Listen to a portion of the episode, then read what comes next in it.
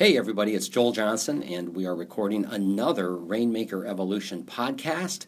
Uh, quick disclaimer here um, do not be a knucklehead. Do not take any of this information that is on this podcast and use it in a sales situation without first checking with your compliance people.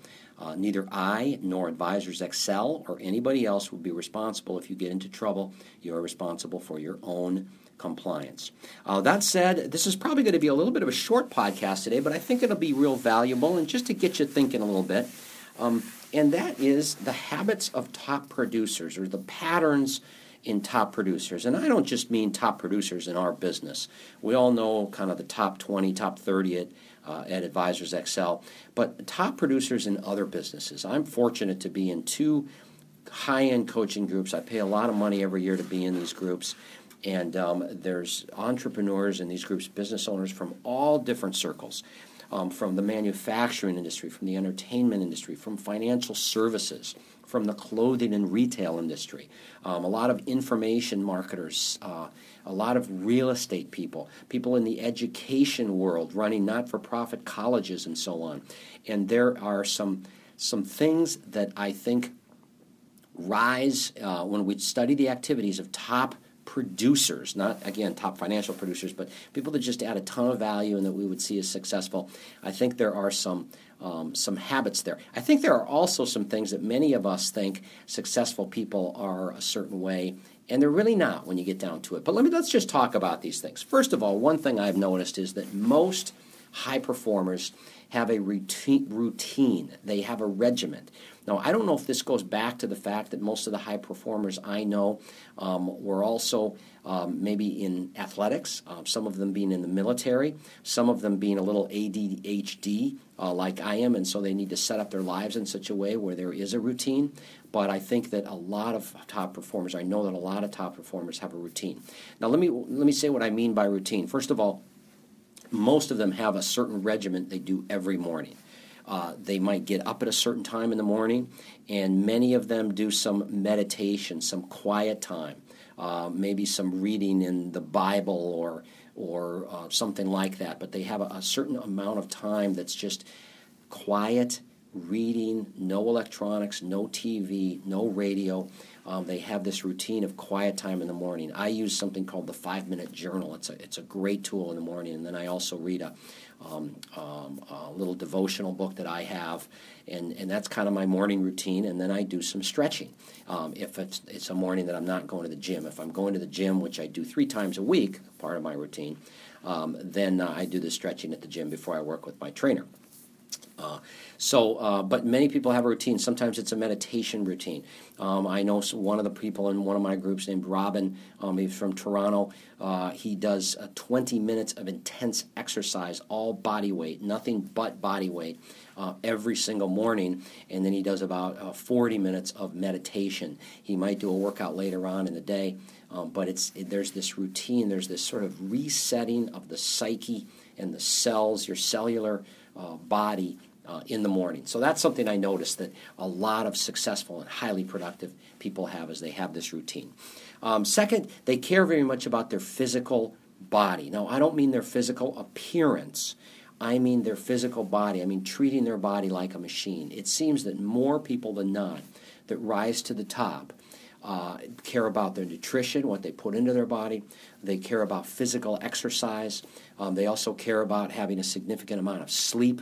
And so this this theme of the morning routine combined with physical um, discipline, and for me, I'll tell you, and this isn't about me, but but I'll just tell you what I've done is I've I work with a trainer. Uh, I I have a gym time set uh, three times a week where I go in and there's a trainer at the gym because I don't trust myself to go in and do a good workout.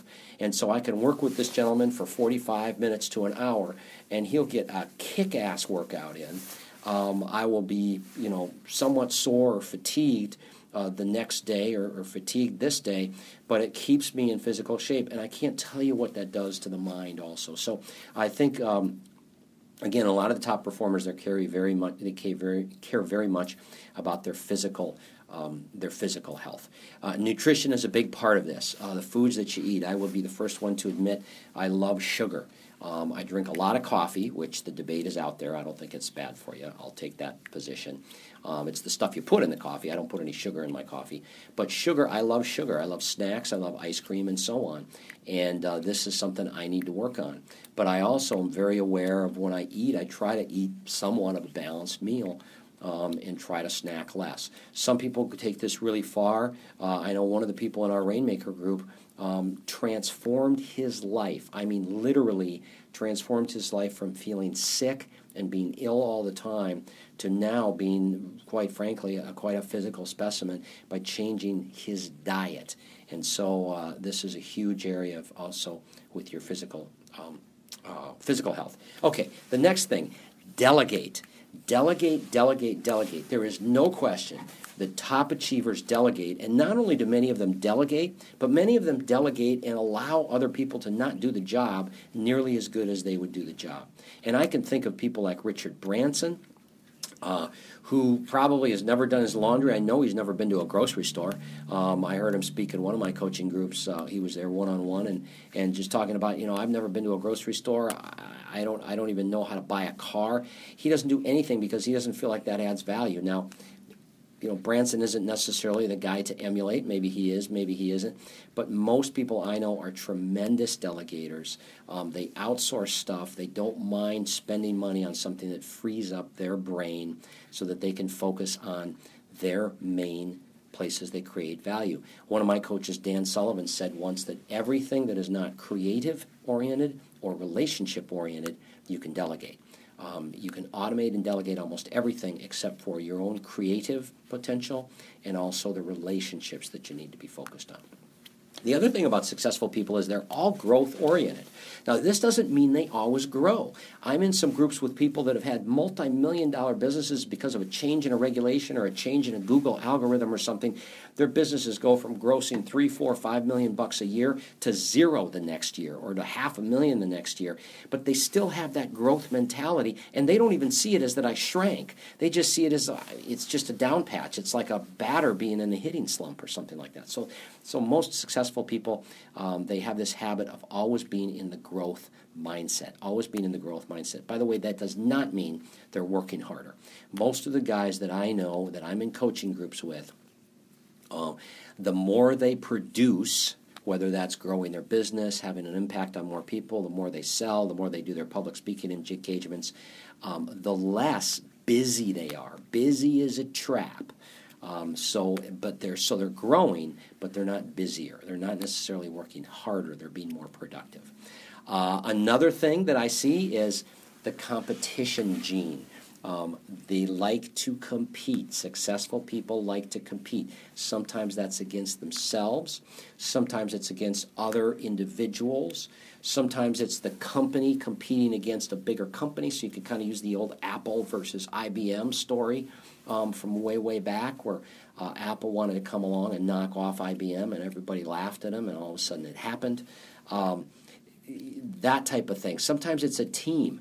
Um, you know, I have a son that, as many of you know, is uh, is on a Marine Corps scholarship and going into the military uh, as an officer once he graduates from school. But they're putting him through school. But even during school, they're running him through routines. They're sending him to schools, uh, military schools during the summer. They call them schools. These um, two to four week training programs. And there, there's a tremendous competitive spirit, but usually it's team oriented. It's one team competing against another team. So it doesn't have to be you against someone else. Um, but there is definitely a tremendous, of people that are very successful, a tremendous competitive spirit. Um, also, something I've noticed that is very counter to what popular culture says is most extremely successful people are very family oriented. Um, I know there was a study a while back of many corporate CEOs that, that, of course, the world wants to think and the Occupy movement wants to think are ruthless individuals that care nothing about profits. Um, but there was some statistics, something like 70% of them were married to their first wife and had been married for more than 25 years. And so there's definitely a family orientation. Some of them, some people that are successful have a family orientation. And uh, uh, you know, even though they've been divorced or maybe they're estranged from their kids and so on, it breaks their heart. They still have that family orientation. Now, obviously, there are success, uh, exceptions to this. We've all heard, you know, of Elon Musk's family situation. We can think of Steve Jobs, um, and uh, you know, if the things are true said about him, didn't seem to be much of a family person. But I think we can agree that that is the exception. Um, very successful people I know are very, very much family oriented. And then the last thing I want to talk about is most successful people are a little bit misunderstood. I wrote misunderstood, and then I put next to it in parentheses a little bit crazy. Um, I think some of my team members around here would think I'm a little bit off, whether it's the constant ideas or the interruptions that I have, or coming up with something and expecting it to be implemented the next day when it might be a six week thing becoming uh, being a little bit impatient. Um, I just like to move fast, and uh, that's just me. Um, but a lot of very successful people I know are a little misunderstood. It even becomes a joke many times around the people that they uh, that they work with. So um, I just thought it'd be interesting to talk about some of the traits that I've seen because I've been around, you know, fortunate enough to be around some very successful people. I took a trip with my boy who's 18 this year, two years back. It's called the X Prize Adventure Trip, put on by Peter Diamandis and there were 28 people on the trip, and seven of them were billionaires. And it was a real intimate setting. We spent four days with these guys, visiting uh, with the top executives at companies like Google and Qualcomm and um, Intuitive Surgical, and so on. And it was just really neat to get to know a lot of those people on a, on a one-on-one basis. And I think most of them would fit almost every category. Let me go over the categories again in closing. Uh, one is having a morning routine, having a morning regiment, having that morning, that first one or two hours in the morning look exactly the same. Second was caring about their physical health, um, exercise, nutrition, uh, delegating. Uh, trying to delegate many, many, many things so that their minds and their days are free um, they have a growth mindset. They're even almost in sort of denial when they didn't grow, when they had a setback. They still think in their mind they're growing. Um, they're competitive. They're competitive either one on one with other people or maybe against other teams. Uh, they're very family oriented, many of them very loyal, um, married for a long period of time, and have strong um, children and family lives, and they're a little misunderstood. So, I thought this would be kind of an interesting uh, break from some of the podcasts we've been doing and the interviews that we've been doing with folks. Uh, f- hope you all have a great day, and we will talk to you again soon on the Rainmaker Evolution podcast.